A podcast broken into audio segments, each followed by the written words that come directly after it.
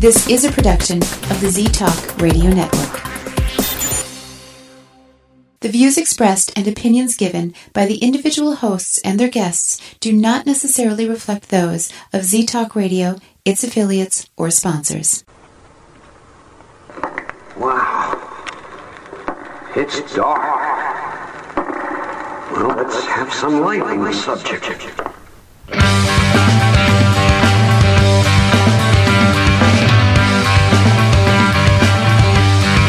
Put on your critical thinking caps and please refrain from hugging. It's time for Dimland Radio with your host, Jim Dr. Dim Fitzsimmons.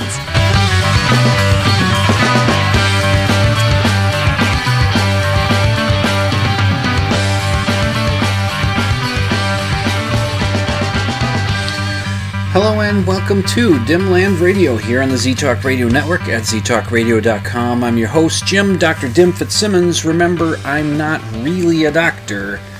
I just play doctor online. Remember last week, uh, last week's show, I was talking about oh, uh, a question that I answered on Facebook. There was a question going around, and when I posted an answer to it, it, it shared it to my page so that other people could answer that question.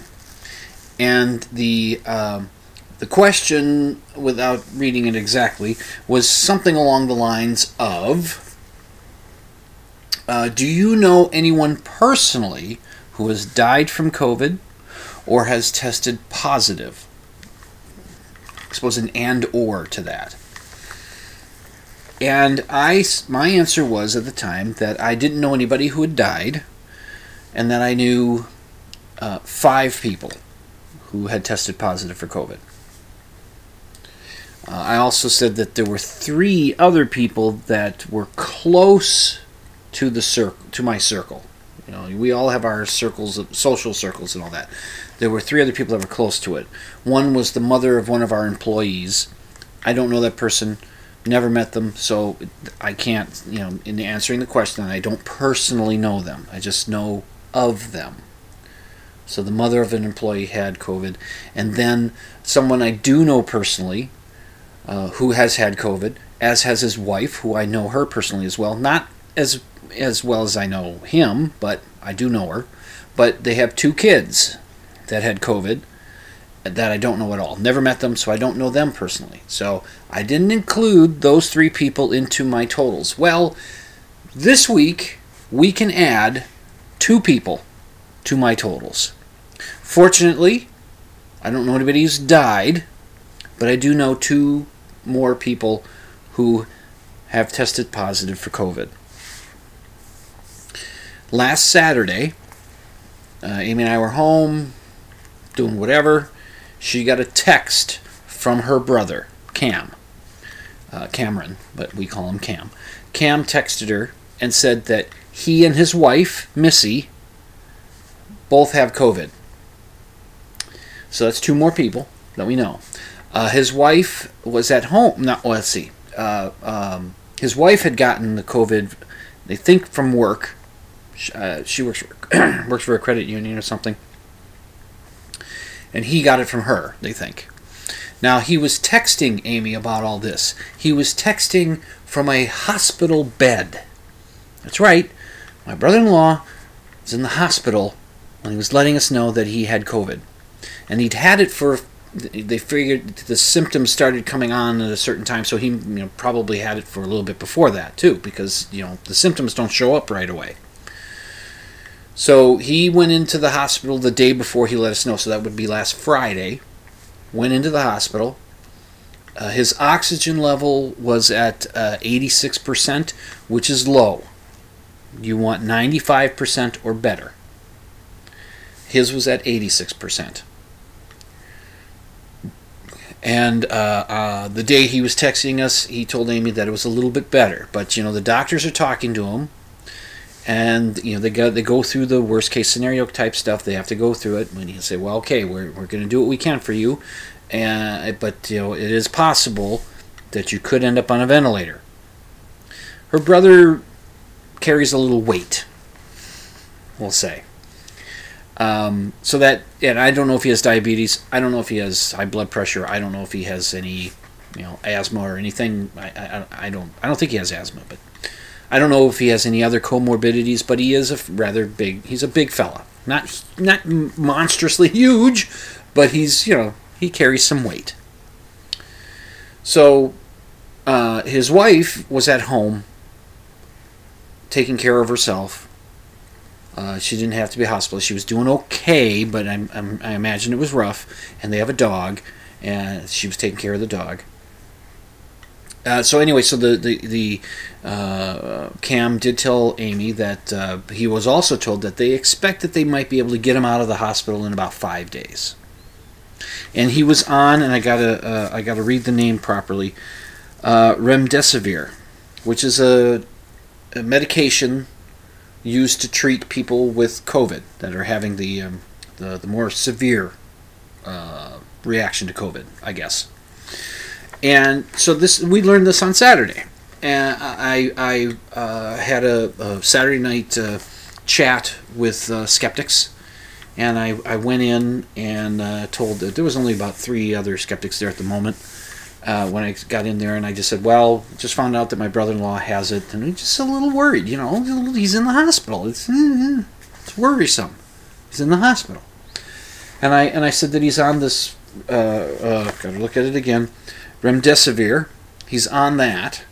And one of the skeptics there is a nurse. And she works in the OR. She works with pregnant women, uh, mainly. But she's been picking up a heck of a lot of COVID time, you know, dealing with COVID folks.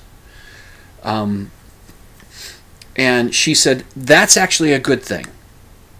She reassuring to me because she has some info, she knows stuff. She's in the medical profession. She knows stuff. She says that's actually a good a good thing. And the reason why that is is doctors don't prescribe remdesivir to COVID patients that they think are too far gone, that are too far along the line. It's a it's a medication that they'll give to patients that they think have a good chance of recovering. So that was good to hear. And you know, it's been a year since the COVID's been going around, and the medical profession has gotten better at treating it and working with it. Um, so, you know, so that's good. If he was going to get it at any time, this would be the better time to get it than an early, early in the in the in the pandemic. better to get it now. So, um, uh, he is home. He did go home on Thursday. Uh, from what I understand, he's, uh, he's he's he's got to have some oxygen and his recovery is going to take some time. It's going to take a little while before he gets back to work. Uh, his wife is going to do okay. If all, all we, you know, so hopefully they'll get through it and past it, and you know, then get their shots when they're available and all that. But hey, it's almost like it was a really bad cold with a 99.98% survival rate, right? Right? It's just that. It's nothing, right? No, it's not nothing. My brother in law ended up in the hospital.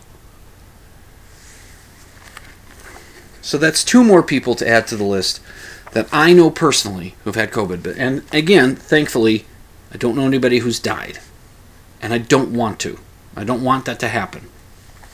You know, I told the group of skeptics, I was telling them about uh, this experiment that we did on the Facebook and how there were, uh, in the first uh, 57 responses, there were three that said no.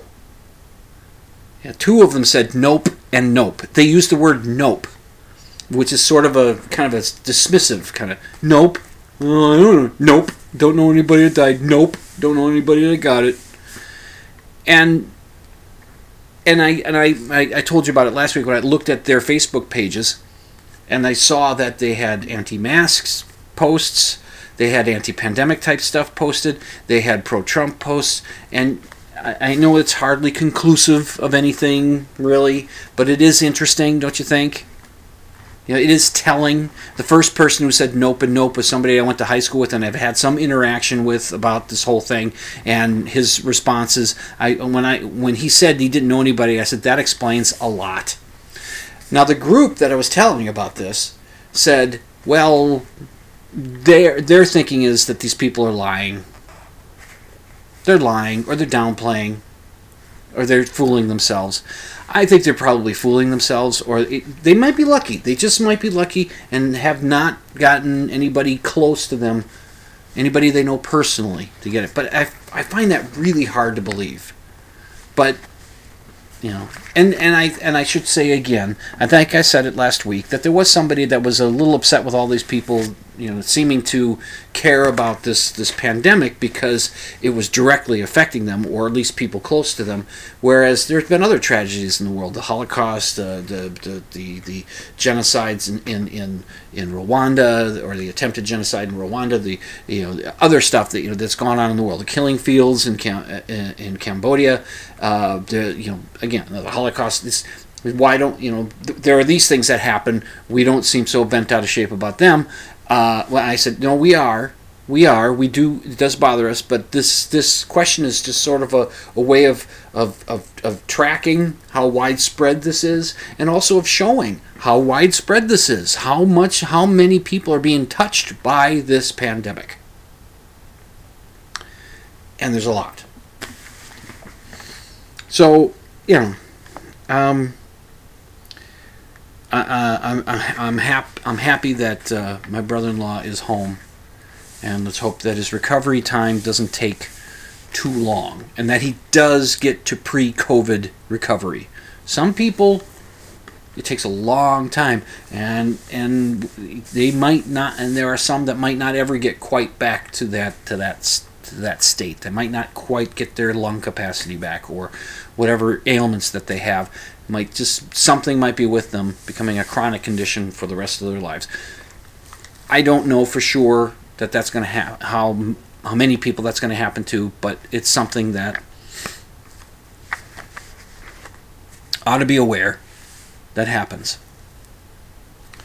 Um, although uh, let's let's move on to this. This is a cool thing. This is good news uh, the state of Minnesota, and there are other states around the country that are that are making similar announcements. Some earlier, some just a little bit later. But the state of Minnesota, our governor has announced, or yes, he has announced that as of March 30th, all Minnesotans ages 16 and up will be eligible to get the vaccine they've been rolling it out in sort of a in, in a tier system. You know, it's like the the most vulnerable and he- frontline healthcare workers. You know, the first people. You know, people in nursing homes, vulnerable in that way. But the people that are working on the front lines, they they're getting it, and then they start to bring it down. You know, so it's 70 and above, or you know, 65 and above, and and you know they've been working it down that way. But uh, the amount of vaccines that are coming out there with the Johnson and Johnson vaccine coming up, the AstraZeneca uh, vaccine poised to be uh, added to the mix. All this stuff is happening, uh, and the supplies stream is, is working. You know, we've got to make sure we have the supplies to get them out. But they're, they're, the governor of our state, Tim Walz, is confident enough to say we're going to open it up for everybody. So you're going to start getting your invitations, or you start being able to sign up and and get your vaccines. And with that, today, earlier today, uh, around the noon hour, I get a text from my wife, my seven years younger than me wife. My wife, who, uh, as the kids would say, is between jobs at the moment. I told you a while back she was she had gotten a job and she was getting back in the workforce. Well, that that first job she got that didn't quite work out. Uh, you know, she got laid off essentially, and then the next job she got was and there's there's reasons there's things that that didn't last and that was going to be temporary anyway. But that was part of uh, rolling, helping roll out the vaccine. But it was just uh, there are there are reasons. I won't go into the deep reasons, but all right, you know, she hadn't been in the workforce for 17 years, and she found it a little more difficult getting back into it than she thought it was going to be. So, we're working on that. We're working on that. But she's at home. All right. But I get a text in the noon hour, and she said, "I just got the notice from health, uh, what from our health insurance company, saying that she can sign up to get the vaccine, the first dose." I'm pretty sure it's Pfizer. And she said, check your email. I checked my email. Nothing for me. Nothing from hell. Uh, nothing from our insurance company. Nothing for me. But she signed up. She's going to get her first dose on April 5th. Awesome. It's good. All right. And within 15 minutes, I got a phone call from my friend Craig. Craig is also younger than I am, and he works from home. And he said, dude, check your email. Because he's got the same insurance company that we've got. He said, check your email. I just got the email from the insurance company saying I can sign up for my, my first dose of the vaccine. He's going to get his on April 6th. I checked my email. Nothing.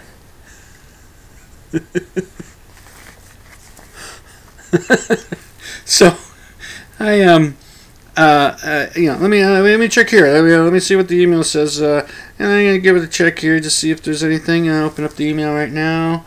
Hmm and mm, nothing. I'm older than them. I work out there in the world. I, I, I clean buildings, clean up after people. I do that. I go to an office every day. Of course, I'm self isolating at the office. I'm the only one in there, so that's fine. But I clean buildings. I go out there. I go to a comic book store every weekend. I'm out there. I go. I I'm not. I'm not. what the hell?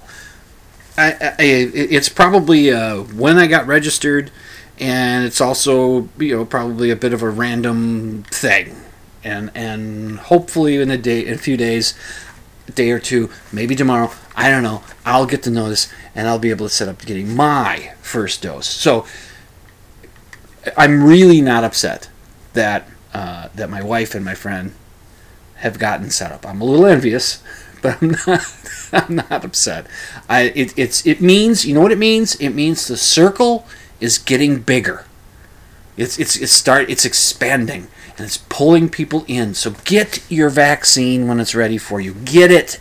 It's safe. It's effective. There have been stories about, uh, um, you know, there was a story in this in the Star Tribune, the Minneapolis paper, about something like 89 people uh, had been reinfected after getting the vaccine, and I, and I and I and the person who shared it on Facebook went, "Oh, great!" And I said, "89 out of 800,000 people who have been who are considered in Minnesota to be fully vaccinated. 89 out of 800,000. That's nothing. And none of those people are hospitalized. None of it is severe, and it just it's this is this is part of the you know the vaccines are 95% effective or they're or you know 80% effective. That's part of it. That's part of what happens. So you know, just just don't freak out. And they say, well, there's people have died after getting the vaccine. Okay, how many millions of vaccines have been given out in the world so far? How many people have died? And you know, with all those millions of, of vaccines been given out, millions of people getting them, people are going to die. Not because of the vaccine, necessarily, just because they died. So it's it's the law of large numbers don't freak out. The vaccines are safe, they're effective. Get it. Get the vaccine. Get it. I plead with you. If you're on the fence, get off the fence. Get it. I'm going to get it. I'll let you know that when I've gotten it. I will go through all that with you. Yeah, I, I'm I'm I'm a full supporter of vaccines. They they are the probably the single uh, most important medical advancement in the history of medicine. I mean, antibiotics is awfully big too, and all that. But I mean, vaccines. Just get your vaccine. Just get it. Okay? When it's your turn, get it. I'm going to take my first break. You're listening to Dimland Radio on the Z Talk Radio Network at ztalkradio.com. I'm your host, Jim Dr. Jim Fitzsimmons. I'll be back after this break.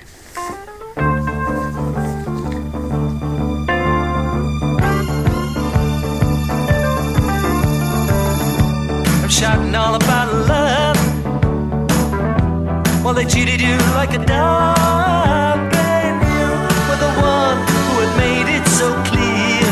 All those years ago. You're listening to Z Talk Radio Network.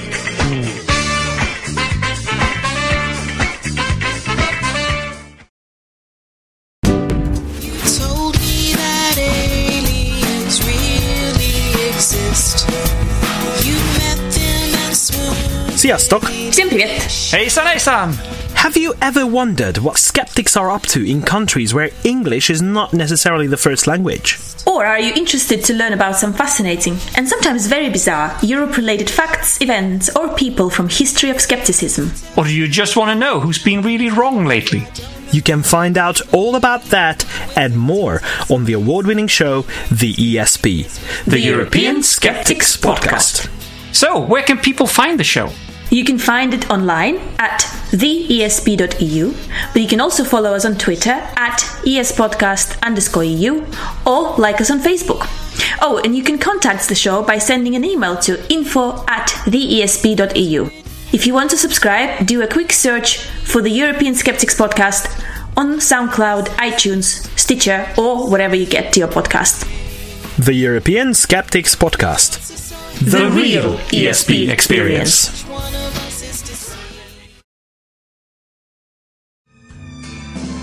Remember, there's no hugging in the chat room. You're listening to Dimland Radio on Z Talk Radio Network.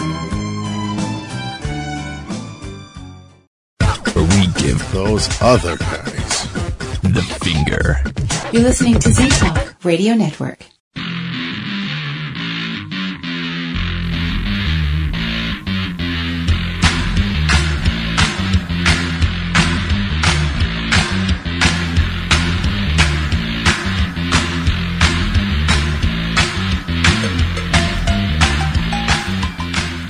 And welcome back to Dimland Radio here in the Z Talk Radio Network at ztalkradio.com. I'm your host, Jim Dr. Dim Fitzsimmons.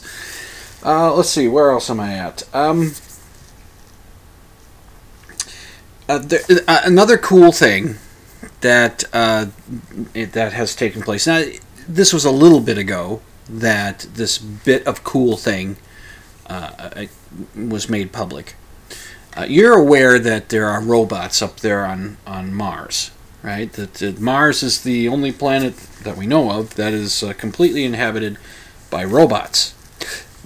And the latest one that's up there is Perseverance.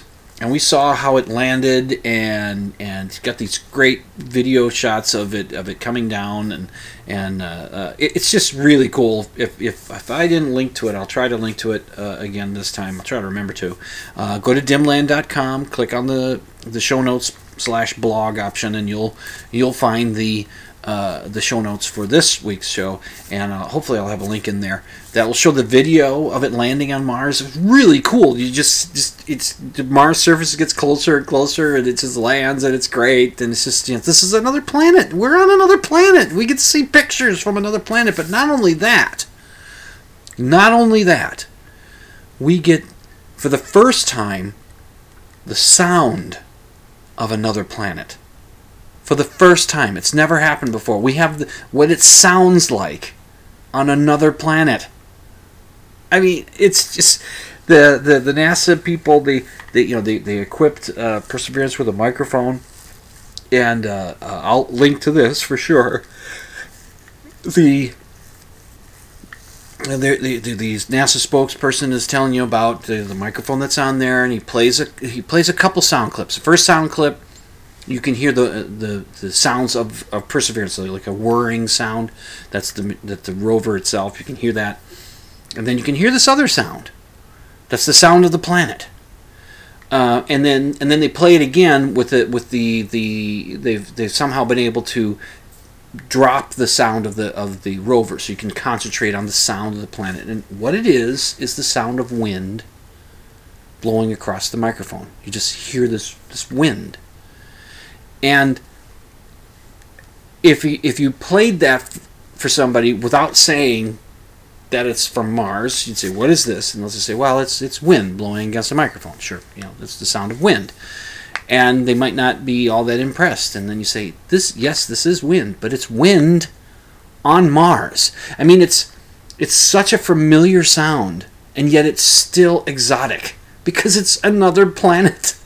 It's cool this this stuff that's it's just it's cool. I, uh, I was reading a I have a book that that's a bunch of uh, uh, speeches by uh, Richard Feynman, who was a scientist, and uh, he, there's this something he talked about about uh, planets throughout the universe that are that have things happening on them. Like on Mars, wind is blowing across Mars. There's there's there's volcanoes erupting on other planets. There's there's stuff going on on them, and there's nobody there to watch it happen. It's just it's just doing it. It's just doing their stuff, and I thought I found that concept kind of kind of mind-boggling. But tr- it's true. There are planets that have got stuff going on on them, storms and and earthquakes. Well, would you call them earthquakes? But there are quakes happening. There's there's there's volcan- volcanic activity. There's there's there's stuff going on. Gentle breezes blowing across, and nobody's there to observe it. Nobody's there to hear it. Nobody knows. And that and, and but now we have a machine up there on on Mars that can hear the wind and can send us that sound here's what it sounds like. Yeah, sounds like it's very familiar, and yet it's very exotic. It's I think it's so cool, and and and I often say this the same thing now. And how did we get there? How did we get on Mars? Did we get there through praying? Did we get there through you know wishful thinking? Did we get there from you know uh, following the advice of Granddad that he was basing on his trick knee or something? Did we get there? For, no, we got there through science through through uh, learning about how nature works, learning about the world, and building on top of uh, you know knowledge on top of knowledge on top of knowledge, learning more and figuring things out and experimenting, and, we learned how to make that possible, and that's awesome. It's so awesome. So that, that is such a cool thing. And again, it's just the simple sound of wind. All right. this is going to be fun. Maybe not for everybody. But and I might have talked about this in the past, but uh, you know what season is upon us. We've just ticked over into spring, and we all know what I'm interested in. That's right, baseball's coming. I do believe the season starts on April 1st. I think that's when the season starts. Uh, there's always high hopes. I don't know how the Twins are going to do, but uh, I'm pretty sure they're going to lose in the playoffs if they make it to them. I'm just I'm pretty sure they can go 162 and 0, undefeated through the regular season, be the only team in the history of baseball to ever do it, and get swept out of the playoffs. That's that's how they'll do it. Uh, I- That's I'm just me. But I wanted to talk about a little history of this little event because you know I think I may have talked about it before, but I want to give it some other some uh, uh, another pass because there's some other information that's come out about it, and there's an observation I want to make that uh, occurred to me uh, just recently. So here we go. I want to talk about the 1919 Black Sox scandal. Now that was the world. That was the uh, that, that was the scandal in that in which the Chicago White Sox, the heavily favorited team to win the World Series uh, over the Cincinnati Reds, uh, uh, eight players on that team were accused of throwing the series. The White Sox were the better team. Not that Cincinnati was a bad team, but the White Sox were just much more powerful. And what I learned, a lot of this stuff I learned from the Ken Burns uh, baseball documentary. So that's where I get a lot of this stuff. I did some Wikipedia and, and looking into other things, uh, other videos on YouTube and, and other little histories about this. But it, it's pretty much uh, mo- most of it comes from Ken Burns baseball. So. Um, this was, you know, it's 1919. The Spanish flu was winding down in the world. Probably everybody had gotten past the worst of it at that point. Uh, and that um, getting back to baseball and going to see the World Series uh, was a big deal. It was uh, World War One had ended fairly recently. Uh, the world was ready to get back to, to baseball, and baseball ruled the sports world in the United States at that time. uh, and for quite a long time in the in the in the 20th century. You know, this is early, it's from the early 20th century up until oh, I suppose up until about the 70s or eight, uh, 70s, 80s, the football began to take over. But baseball was, especially at that time, was dominant when it came to uh, the sports stuff in America. Gambling was prevalent in all sports in America, and it was, you know, it just was around. It was a fact of life. Uh, there were stories of, of players that would throw games and get extra money for it and all that, but not in the World Series. That seemed to be sacrosanct. That was you don't touch the World Series. You don't do something like that. But in 1919, the uh, Chicago White Sox were a team that was really good, but the players didn't really get along with each other, and they didn't like their owner, uh, Charles Comiskey. It was said that he was really cheap, and he wouldn't, you know, pay him well. But there was the reserve clause in that held players to a to a team at the whim of the owner. So the owner could pay them what they wanted. They could uh, trade him if they wanted to, or sell him off if they wanted to, or you know just whatever. But the, the player really didn't have much say. And and the reserve clause lasted quite a long time. And, uh, and I won't go down that hole, but it lasted quite a long time. So that caused some resentment. It was said that they didn't like their pay, and that Comiskey was cheap, and all that kind of stuff. Well, there was a player, uh, Chick Gandil. He was the leader of this movement to, to this to to throw the series. He was approached by uh, by the gamblers, and and he he said yeah, and he got six other players to to maybe get on board with it. You know, he got six other players on on the hook. A seventh player heard about it, and he wanted in. So there were eight total. Now there was one player named Buck Weaver. Buck Weaver was in on it from the beginning. You know, he went to some initial meetings that the guys were having about throwing the series, but then he ended up backing away and didn't do anything to throw the series. But he didn't say anything to the team. He didn't say anything to the owner. He didn't say anything to the league. He just kept his mouth shut. And then there was Joe Jackson. Now Joe Jackson was a big star in baseball. He was the superstar of this of this conspiracy to throw the World Series. He was the superstar player. He was going to be a Hall of Famer. He was a great hitter uh, and, and all around good, really good ball player. He was the idol of kids all across America. He was not well educated. Couldn't read. Couldn't write. Uh, he was called Shoeless Joe Jackson because he was in the minor leagues. He was seen. It, it was said that he was seen to be playing in the outfield in his socks because his new shoes were too tight. So, so they started calling him Shoeless Joe. He was in on it as well. Now there are people that try to soft pedal Joe Jackson. The film Field of Dreams tried to soft pedal his. They said, "Look what he did at the plate. At the plate, he had a great series." But there was evidence that he might have, in the field, he might have botched a play or two just to help lose the games. That that might have happened. He did confess in a grand in grand jury testimony.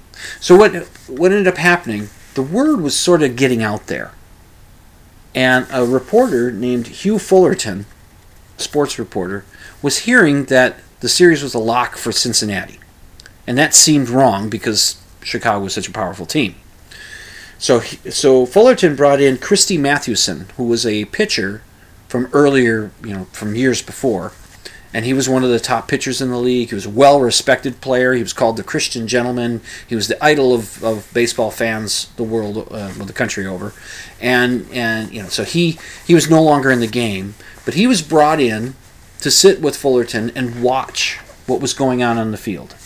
And, and Mathewson's uh, task was to point out to Fullerton all those plays that seemed just a little iffy, seemed like like the Chicago players were were not going all out, were doing things. So the series went eight games. It was a nine game series. They're seven game series now, but they went eight games. Cincinnati ended up winning. It was very disheartening to all the fans, Chicago fans, and you know, you know it's, but life goes on, that kind of thing. But this Fullerton guy starts to write about the rumors of the fix, and he starts to present some evidence. And they, you know, at first he wasn't liked about uh, for for doing it, but baseball had they they were forced to investigate. So there was a grand jury at some point, and three of the players involved, including Joe Jackson, confessed to throwing the series. In fact, you know Joe Jackson, when he was being uh, uh, questioned by the district attorney or whatever it was, was saying, you know, he asked him what he got paid. He said, "Well, I was promised ten thousand, but I got five thousand. And he got the money from one of the co-conspirators. Didn't he? Never even talked to any of the gamblers. So he got five thousand dollars. And the guy and the prosecutor or the, the DA asked, "Did your wife know about this?" And he said, "Yeah, she found out about it the night he got the five five grand." What did she say? She said it was an awful thing to do. So there's all that stuff going on in the in the grand jury. The grand jury found that this could go to trial. But mysteriously, the confessions disappeared. They weren't presented at trial. And all eight players were acquitted. Well, the owners realized this is really damaging baseball. It is uh, it's causing the fans to to uh, leave the game, and this is this is going to be bad. We have to do something. So one of the things, so what they ended up doing was creating the an office for uh, a commissioner of baseball, an independent decision maker who will who will enforce the rules of baseball, uh, make rules for baseball. Uh, he will be the arbiter. He's the guy in charge. He's independent. He can't be influenced by the players. He can't be influenced by the media, and he can't be influenced by the owners. Wink, wink, wink. So the owners thought, and they got they pulled this guy. He was a federal judge. His name was Kennesaw Mountain jo- uh, Landis. Kennesaw Mountain Landis. He was named after a battlefield that his father got injured at uh, during the Civil War. And he was, uh, you know, he was not a great judge, uh, but he had he had he had a ruling that he uh, had handed down uh, that it was in favor of the baseball owners, and so they thought this guy might work with us and he might be good, and it'll look good for the fans that hey, you know, baseball's taking up its uh, you know responsibility, and we're putting a guy in charge. And I'll tell you what he did when I come back from my next break. Uh, you're listening to Dimland Radio on the Z Talk Radio Network at ztalkradio.com. I'm your host, Jim Dr. Dim Fitzsimmons. I'll be back. Come on, let's go. There we are. I'll be back.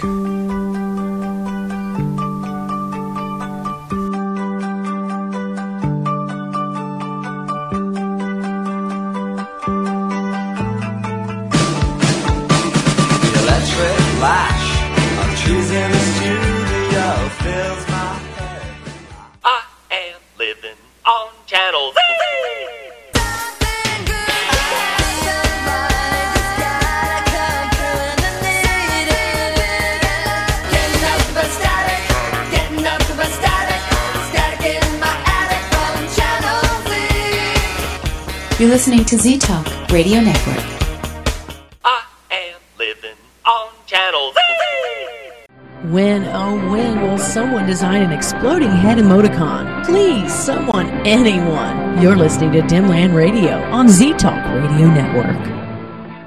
Do you believe in ghosts? Do you think Bigfoot is real? Do you suspect that your neighbor is really Val Tor, leader of the lizard people of Bendar 3? Well, Dr. Dim doesn't, and he'll tell you why when you tune in to Dimland Radio Saturday nights, 11 Central, midnight Eastern on Z Talk Radio Network. It's an hour of science promotion, pop culture rants, personal observation, and of course, skepticism. Join Jim, Dr. Dim Fitzsimmons, Saturday nights, 11 Central, midnight Eastern for Dimland Radio on Z Talk Radio Network.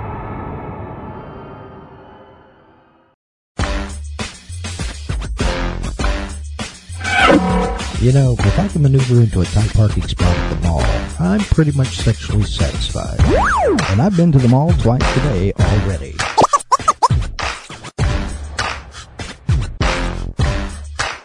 You're listening to Z Talk Radio Network.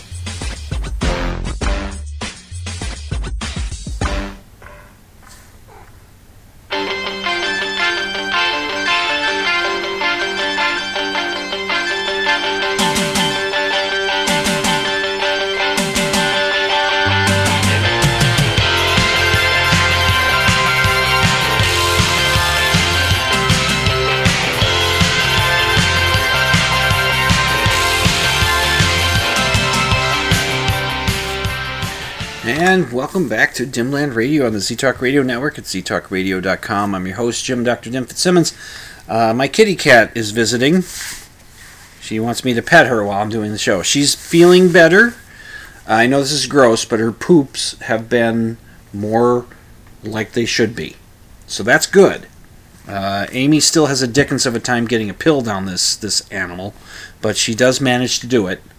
Uh, she's got some scratched up hands, but she does manage to do it. Um, she, you know, she's she's she's found a method that seems to be working, or at least, uh, if not every time, most of the time. So, and let's hope the kitty will will be will be okay. you know, it's weird. Uh, we got her back, and it took like a day and a half for us to notice that she had her belly shaved. they did an ultrasound on her, we should have thought about it. And it was like she was laying down, and Amy looked over and said, Oh, look, she has her belly shaved. It was, well, yeah, duh. She had an ultrasound. Yeah, of course she's got her belly shaved. So, anyway, what was I talking about? Oh, yeah. So, the Black Sox scandal. Well, uh, Judge Landis made the new, the first commissioner of baseball. The day after, all eight fellows were acquitted of throwing the World Series. They were acquitted. And they thought, okay, we're going to get back to it, and that's fine. The next day, the the commi- the commissioner's ruling comes out that any player that participated in throwing a World Series, throwing a game, or you know, consorted with gamblers that knew about this the plan. Maybe they didn't participate in it, but knew about it, didn't say anything. Any player that had any kind of involvement like that, and all at all, that has any kind of involvement in that sort of thing, is forever banned from baseball. So all eight people, all eight players, were booted. They never played the game professionally again, and that's you know, and that's that's pretty rough. But that's what the, that's what happened, and that was, you know, uh, the players didn't expect that. Uh, so there are some different wrinkles. Apparently, a couple years ago, there's a group of people that have been looking into all the evidence about this eight men out case, and and they've been finding some different information that paints it just a little bit differently. Uh, one of the things they say it's different is that the gamblers did not approach the players; it was the other way around. The players went to the gamblers. At least one player did, and it's it's been said that the players were were poorly played. Well, uh, paid, I should say. Um, they they may have been. They may have thought they were poorly paid, but the Chicago White Sox did have a pretty, you know, one of the higher payrolls uh, in baseball at the time. So it wasn't exactly quite right that they were low paid, although they may have thought they were. Um, there's you know the, uh, Joe uh, Jackson, even though he said it in in the uh, grand jury testimony, he confessed to throwing the series. Uh, he later recanted that, but he could never get back into baseball. Uh, Buck Weaver said, you know, I, he, he knew about it, but he didn't say anything. He didn't participate in in doing any. You know, he played all out to win. He did that, but he didn't stop the other players, and he didn't. You know, it, it just. But he was he knew about it and didn't say anything about it. And so, um, part of why I bring it up again is I was just watching on the YouTube, but don't look for it. You can't find it. YouTube found that somebody put up episodes of baseball and said, "No, no, this is PBS's property. We can't, uh, we can't have this up there."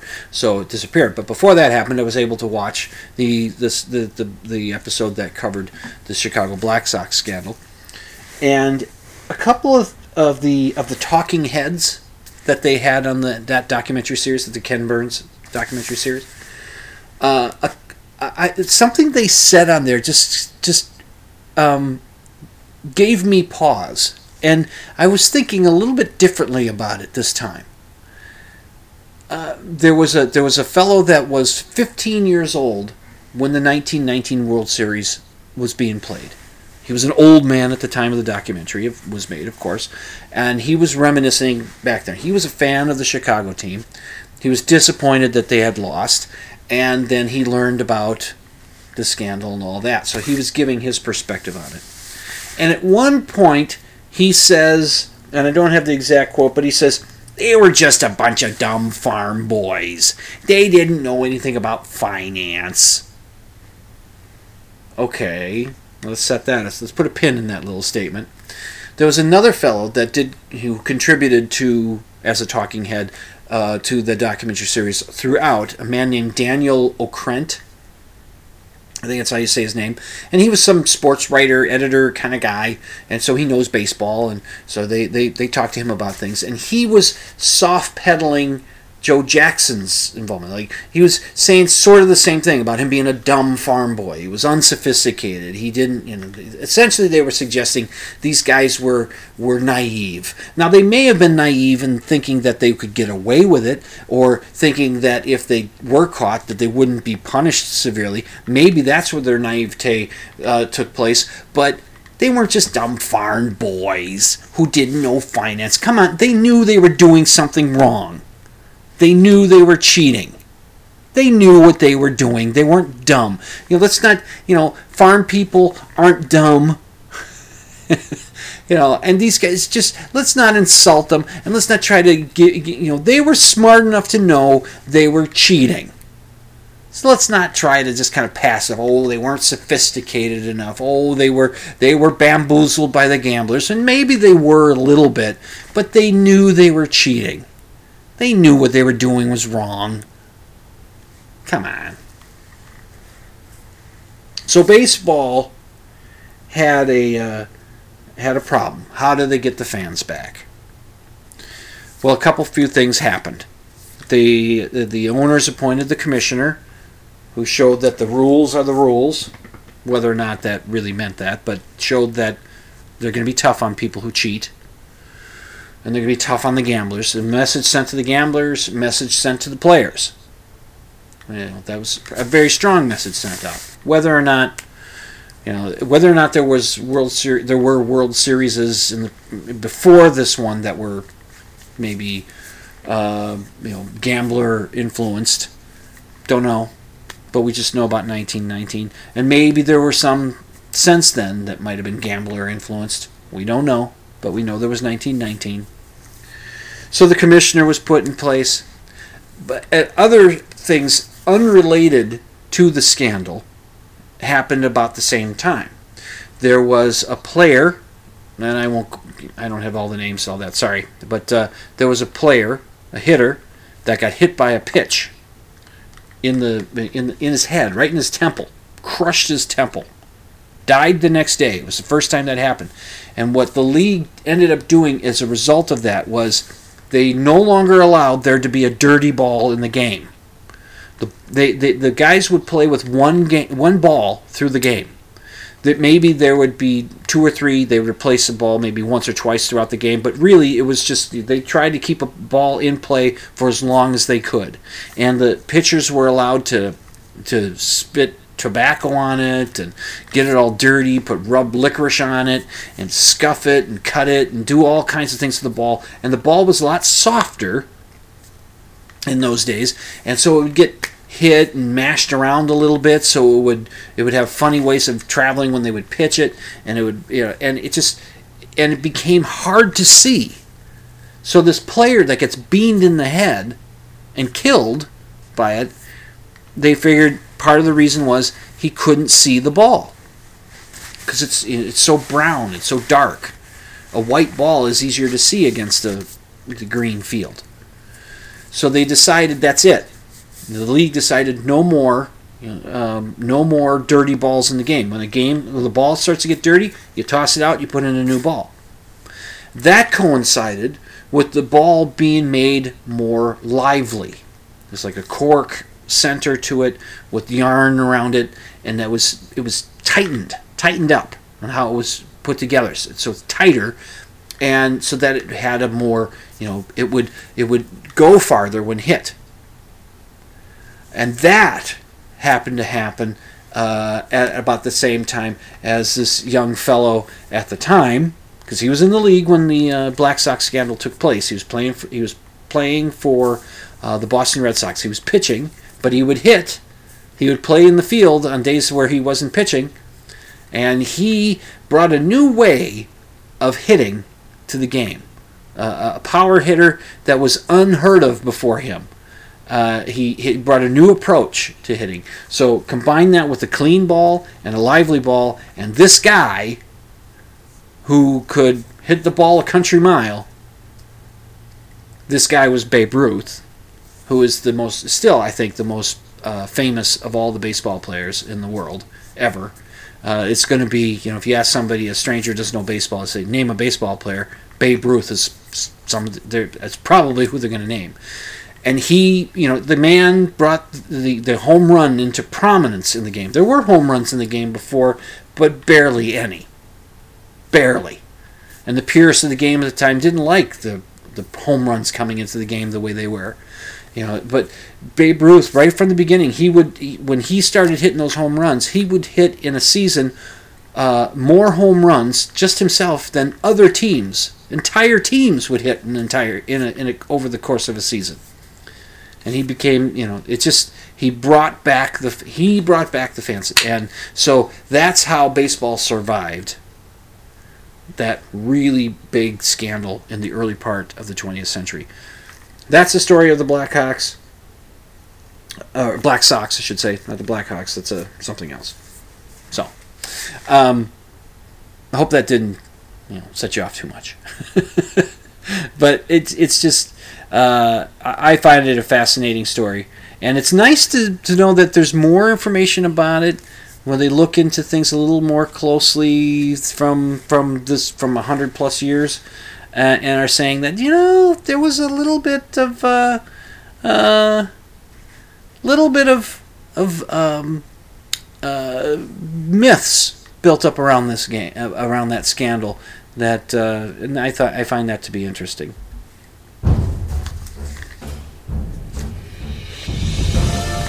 And now it's time for a Dimland Radio pedantic moment.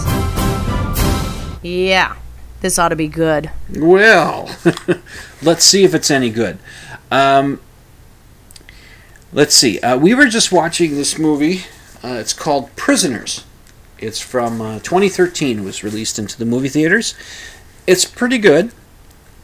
It's it's a bit dark, uh, and it's uh, there's some violent there's some pretty stark violence in there. Uh, pretty disturbing in what happens.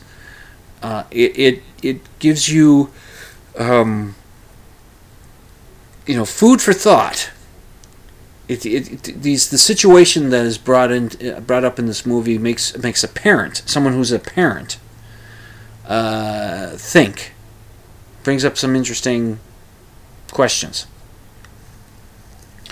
It's uh, it's it's um, it stars uh, Jake Gyllenhaal, Hugh Jackman, uh, Maria Bello, uh, Viola Davis, uh, Terrence Howard, Melissa Leo, and Paul Dano. They're the, they're the main stars of the movie. Uh, Hugh Jackman and Maria Bello, uh, they pay, they play husband and wife, and they have two kids, uh, an older son and a young daughter, and they are friends with this other family, which is Viola Davis and Terrence Howard, and their two kids, an older you know teenage girl and a younger daughter, um, and so, you know, so the two older si- uh, siblings in these two families are close to the same age, and the two younger ones are close to the same age, and these families are, are friends, and they are gathering together for a Thanksgiving, and the two younger daughters kind of wander off, and then the uh, the, the teenage kids the that go off with them, and uh, you know they catch up with them, and they, they there's a there's a there's an, a mysterious recreational vehicle parked nearby, and the kids start climbing on it. The young kids and the older kids come, no, no, leave that alone, get away from that, and that kind of thing happens. And then uh, later on that Thanksgiving day, the two youngest ones they were going back to uh, one of their uh, the the Hugh Jackman uh, you know their house, uh, and they disappear and uh, the police get involved. And Jake Gyllenhaal plays a detective, a detective that uh, we're told in the film is a very good detective. He's he's solved every case that he's that he's ever had. He's solved every one.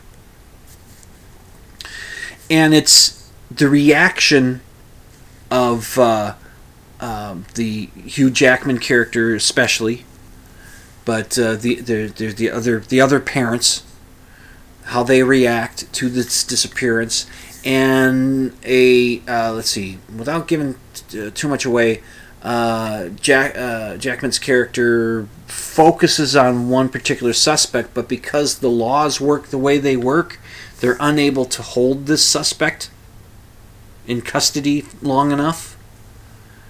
And uh, Jackman's character takes some things into his own hands. He he he's you know he's, he feels like he failed to protect his family, and he's going to make damn sure that he can find his daughter. And the, the other people get kind of roped into some stuff here, and it gets pretty dark. What the where where they go. And um, you know, it's it's it's it's good. It's a good movie. It's worth watching. Uh, it's a out of four stars. It's a solid three. It would have been three and a half if not for my pedantic moment. Uh, yeah, I have to be careful because I don't want to. I don't want to. Um, I don't want to uh, spoil the movie for you. But um, there's a, a toward the end of the movie the police detective, Jake Gyllenhaal's character, he has to get somewhere fast. He hops in his unmarked police vehicle and he starts hauling ass. There's some obstacles of what's going on. It's raining, and hi there's a reason that I won't give, uh, but there's a reason he can't see very well. He can see, but he's not. There's something interfering that's not just the rain. There's something else that's interfering with how well he can see. And and he's hopped in his unmarked police vehicle. He's got the lights flashing, and he's hauling ass around these winding country roads. You know, they're well paved and everything, but it's two lanes, may not have much of a shoulder, and he's zipping around these corners and stuff. He's getting around from behind people, and the near misses of cars coming the other direction, you know, with that, that you know, the horn honking and doing the Doppler effect that as he goes by him. And, and, it, and it's, it's, it's, it's, he's got to get somewhere. I won't tell you why, but he's got to get somewhere, and he's got to get there in a hurry. And it's, it's supposed to be this action uh, intense, tense feeling action sequence. It's that's what's supposed to be, and it's working so far. But then he gets to uh, uh, uh, the more uh, main part of the roadway, closer to town, uh, at- which opens up. So, so it's two lanes going both ways. And he, he's honking his horn, and he's got his lights flashing, and he's but he's trying to get around these cars that are in front of him, and he's got to go through red lights and and and near nearly miss crashing into the cross traffic, and he's trying to get somewhere. He's got to get there. And the entire time, it's going not not through the not through the windy country roads, but as soon as he gets into these wider roads with more lanes and a lot more traffic, and the traffic is not getting out of his way, I kept thinking, put your siren on. I just kept thinking that. Put your siren on. You got your lights flashing, put the siren on. People will get out of your way. That's what we do here in the United States. When an emergency vehicle is speeding along with their lights going and their siren going, you get out of their way. Now, maybe, you know, most, eh, this was 2013, that's when the movie is set. So, and that's when the movie came out, but it's it's set in 2013. So, but maybe this is a part of the country that doesn't have the, the little blinkety blinkety lights for the emergency vehicles. That that uh, the little strobe light that will that will trip uh, a, a, sensor on the traffic lights that changes the lights to green so they can get through. That gets other people to stop in the craft so they, so they don't have to go through red lights uh, at the intersection. So maybe that part of the world didn't have that set up there. Okay, fine. But undercover police vehicles have siren tones. They have the lights and they have the sirens. They have them because undercover cops or detectives driving unmarked police cars, they need to get to places in a hurry sometimes too. So put the siren on. they'll get out of your way. And not only that, we know the car is, is equipped with a radio. He doesn't call ahead to say, be ready for me when I get there. He doesn't do that. And he doesn't he doesn't say can I'm I'm traveling on this route. Can you you know can is there any vehicle you know uh, you know squad cars in, in there that can open up traffic for me? He doesn't do that either. So that pulled me out for a bit. The the the high intense uh, action of the sequence lost it for me because I thought just put your siren on. That's all you've got to do. Just put your siren on. Good night, Herr Doctor. Good night, Frau Blucher. Okay, uh, the end of another show. Uh, be skeptical, and extraordinary qu- uh, claims require extraordinary evidence. Wash your hands. You know, be patient about things. Uh, keep your distance. Stay home when you can. Wear a mask. Get the vaccine when you can. You've been listening to Dimland Radio on the Z Talk Radio Network at ztalkradio.com, and I'm your host, Jim Dr. Dim Fitzsimmons, reminding you to sleep with the lights off.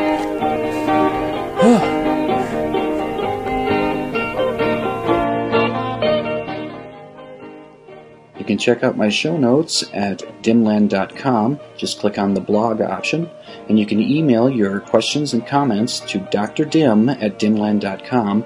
That's D R D I M at dimland.com. And the opening theme song, Ram, is by The Theolius and is used with permission.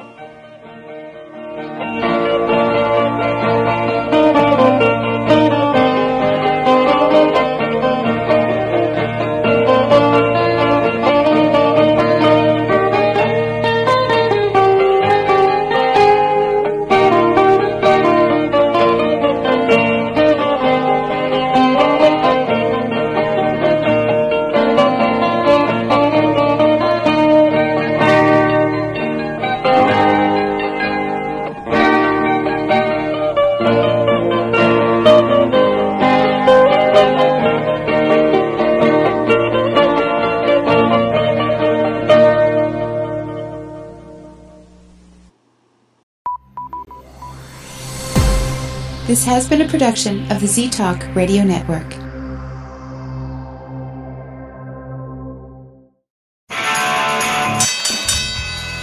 And now, a message to our competitors. Thanks. Thanks for tuning us in. Well, I'm going to hell.